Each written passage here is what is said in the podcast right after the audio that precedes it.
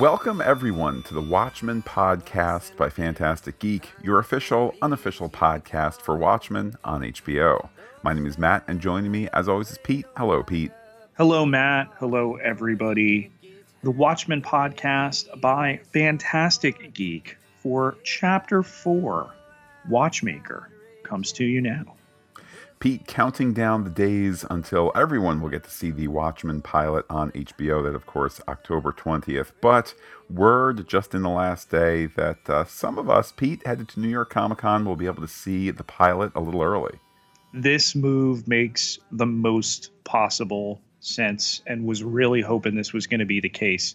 Not just because we were going, but it, it just makes sense. Everything, showrunner Damon Lindelof's connection to Comic Con, you know, lore, and having mentioned that in his letter to fans and to Mr. Alan Moore, uh, you know, about uh, 17 months ago.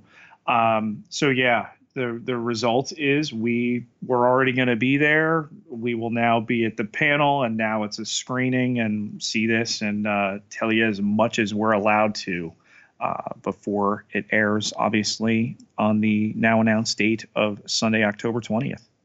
We will also be there for all the Marvel goodness, the Star Trek goodness, and more. So make sure you send us any questions you might want us to, to ask or to listen out for answers for uh, as we look ahead to New York Comic Con. Uh, again, talking Marvel, talking Star Trek, and talking Watchmen, our focus for today. Let's get to that chapter four recap. The opening image is a photograph of Jon Osterman and Janie Slater at a carnival.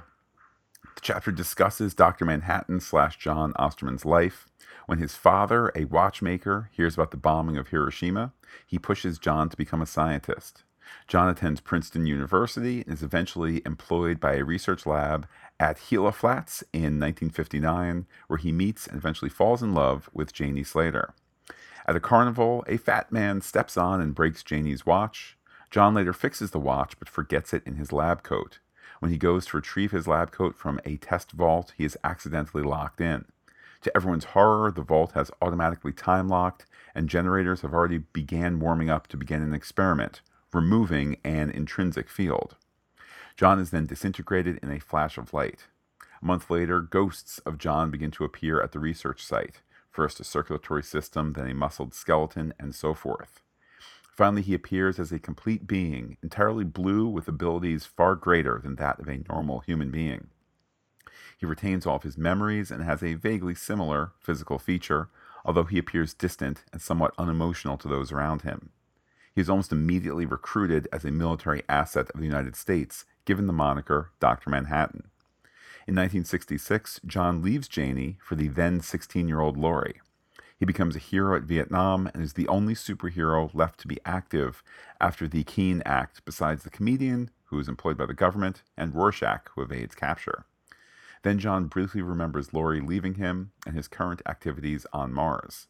He creates a giant glass structure that rises from the soil, then stands on its balcony to watch a meteor shower. The closing quotation the release of atom power has changed everything except our way of thinking. The solution to this problem lies in the heart of mankind. If I had only known, I would have become a watchmaker. That from Albert Einstein. The attached document, The Introduction to Dr. Manhattan, Superpowers and Superpowers by Professor Milton Glass. It, of course, comes with the quote, uh, the misquote rather, the Superman exists and he's American. Instead, Glass says that the quote was God exists and he's American. Matt, the real superheroes, however, are the people who help Phantastic Geek do our jobs and bring you all this content. The people who head to patreon.com slash phantastic geek and keep old Phantastic Geek running. Yes, we have this document that you know, tells us, reminds us where we're headed with all the different things that we're podcasting, not just Watchmen this fall and into the into the early parts of winter, but The Mandalorian, Runaways, etc., Marvel movies that come out, um, and all of it made possible by the people who support us on Patreon.com, and we remain so grateful to have their support. Everybody who contributes gets access to exclusive podcast content. There's all sorts of levels past that. There is the be able to reassemble yourself at will uh, level that uh, you know Dr. Manhattan has put in there for you. So check it out today. Well, Pete, with that, let's dig on into the analysis of this chapter. What are your initial thoughts as we begin to dive on in? I mentioned it in our previous uh, revisitation for chapter three, and I'll just mention it again. This is my favorite issue of any comic book of all time. And, uh, you know, this is as close to perfect as you're ever going to get, as we've ever seen in a comic book issue on its surface or on some sort of 12 issue plan, what does chapter 4 need to accomplish? Well, it is the flashback episode, at least flashback for Dr. Manhattan. And that's true enough, but of course, it's not this linear flashback. We're getting it in both a mixed up order, but also one that we can comprehend on the first read. Uh, I think too, it is so well presented and so clear to follow that sometimes the the temporal nature of it all, in terms of uh, Doctor Manhattan, uh, is both seeing the future, seeing the past simultaneously, but also living in those moments in the present this issue explains that difficult concept well without kind of having an exposition scene, with all due respect to, Avengers Endgame, of, hey, Back to the Future is baloney. Here's how it actually works. Wait, let's reinforce that with another scene, which involves uh, the Ancient One and clear, blinky lines that can demonstrate what I'm saying. This just in the background is saying, he lives these moments. He knows these moments are coming, but he doesn't change these moments. And the same time, you know, we've previously set up the the tachyon interference. So godlike powers, seeming omnipotence, but at the same time not. And it all just services itself so well. And like you said, you know, we have the origin story via flashback here and incorporating the various stops we've made before uh, the Minutemen, Vietnam, et cetera, et cetera. And, you know, to, to get into inevitably in our conversations, we reference the 2009 Zack Snyder film and the, the stuff it does best, the, the, the Dr. Manhattan, you know, uh, calm, flashback to what had taken place, ending his life and turning him into this super being is among the best stuff. I mean, do do they go with the original black suit with the with the blue waistband? They don't. Again, where they they might have you know perfected it, but uh, you know they they touch on so many of these moments, and even in the outstanding credit sequence in the beginning. You know, JFK and uh, you know Dr. M there uh, to to uh, make that symmetrical uh, coming across. There's also these wonderful little touches. I think, for example, of the one panel uh, where you get a return to that uh, that one and only meeting for the crime busters and it's immediately recognizable, even though the um, the perspective has been shifted. Um, and of course, now places Doctor Manhattan at the top.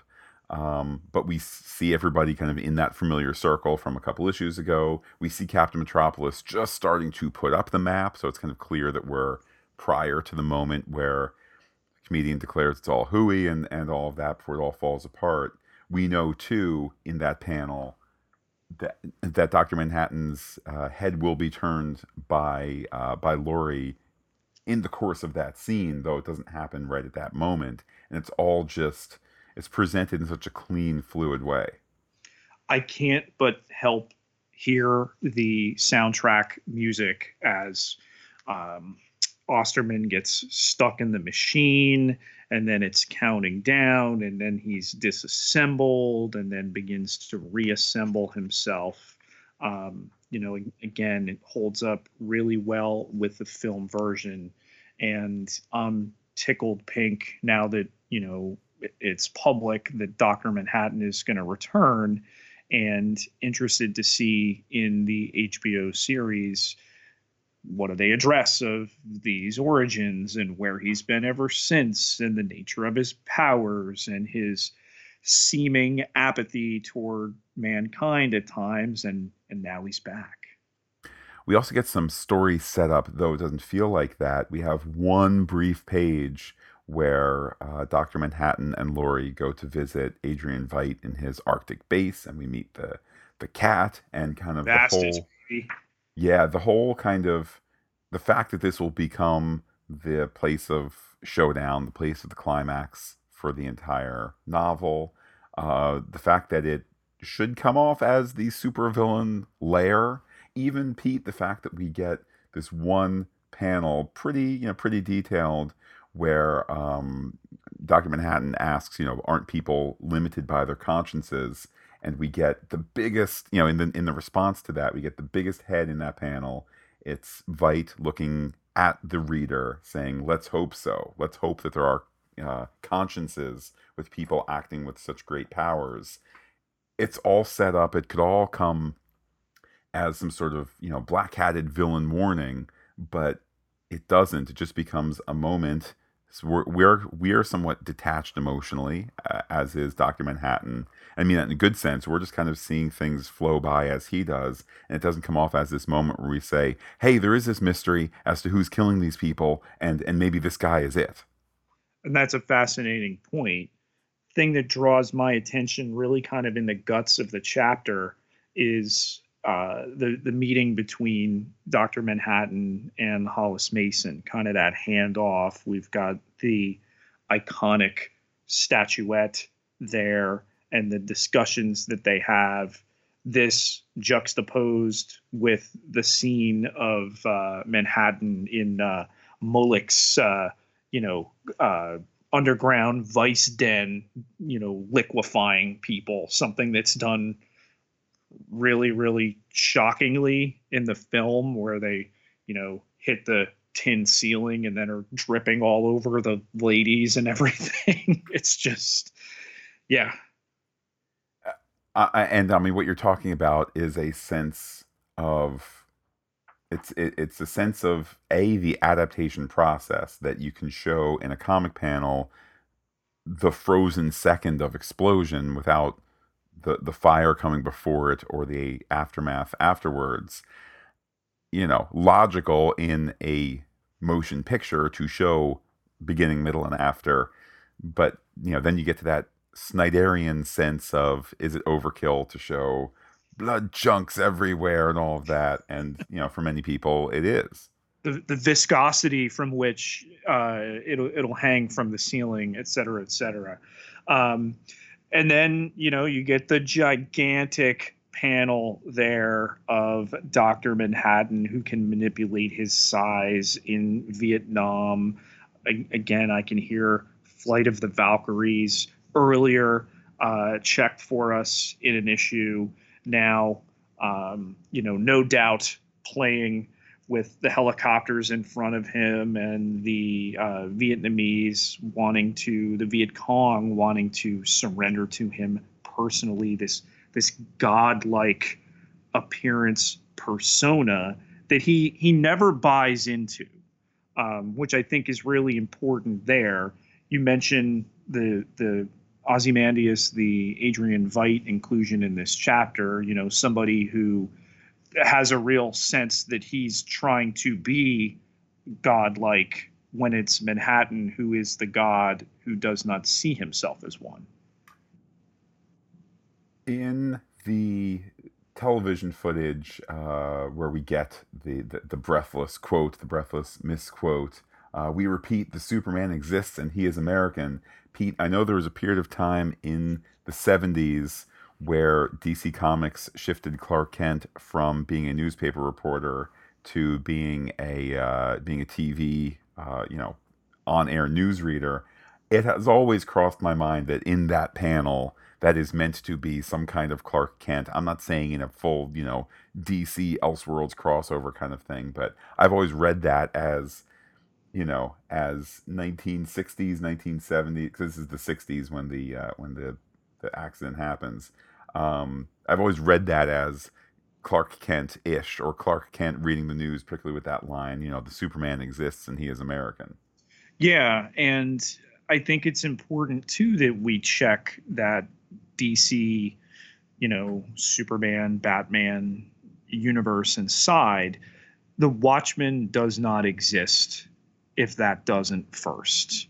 And being able to take those, I mean, if Manhattan isn't some form of Superman, if uh, Night Owl isn't, you know, a variation of of Batman, but instead of being uh, rich, we're gonna make him, you know, kind of a. He's still kind of wealthy. We never ever get much explanation in terms of how um, you know he's he's got the the wealth but he's got the underground layer he's got the gadgets all that stuff there.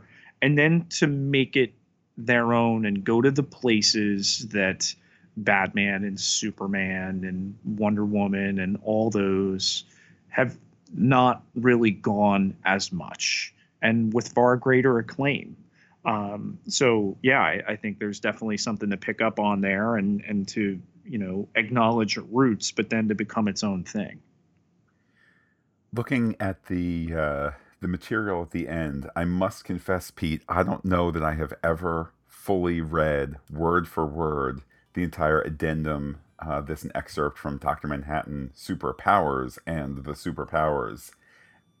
I feel like on a certain level this is the most filleriest of the fillers um, yes, of course, there's the great quote at the end, you know, God exists and he's American. We are all living in the shadow of Manhattan, etc. But to me, this this is the one. I don't know, maybe maybe it does get worse when I think about the Dan Dreiberg article on uh, owls later you on. You hate, but, you hate the owls.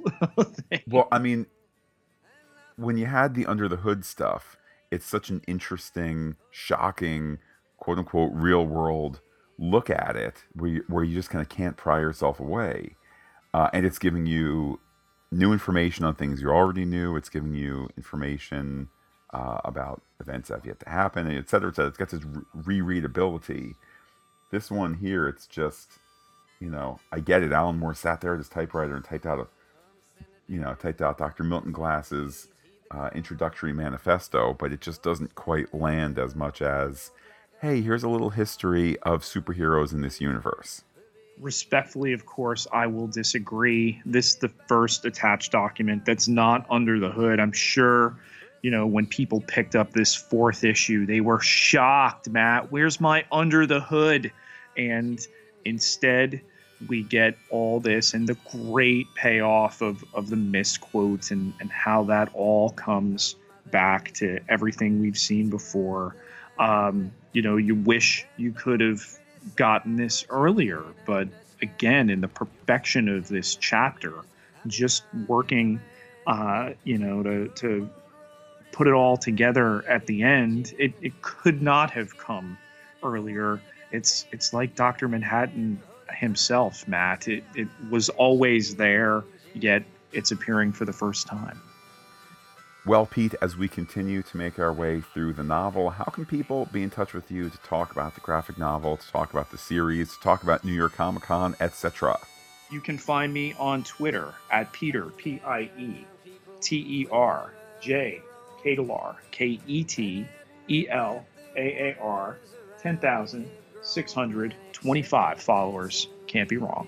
And while I am personally on Twitter as Looking Back Lost, do be in touch with the podcast. Comment on phantasticgeek.com. Check us out on Twitter, Instagram, Gmail, where we are Phantastic Geek as well. But wait, Pete, there's more. Facebook.com slash Phantastic Geek with the PH, all one word, like it today. Well, we will be back before you know it to talk chapter five of this landmark graphic novel. With that, I will say adios to all the listeners and give you, Pete, the final word. And I'm gone.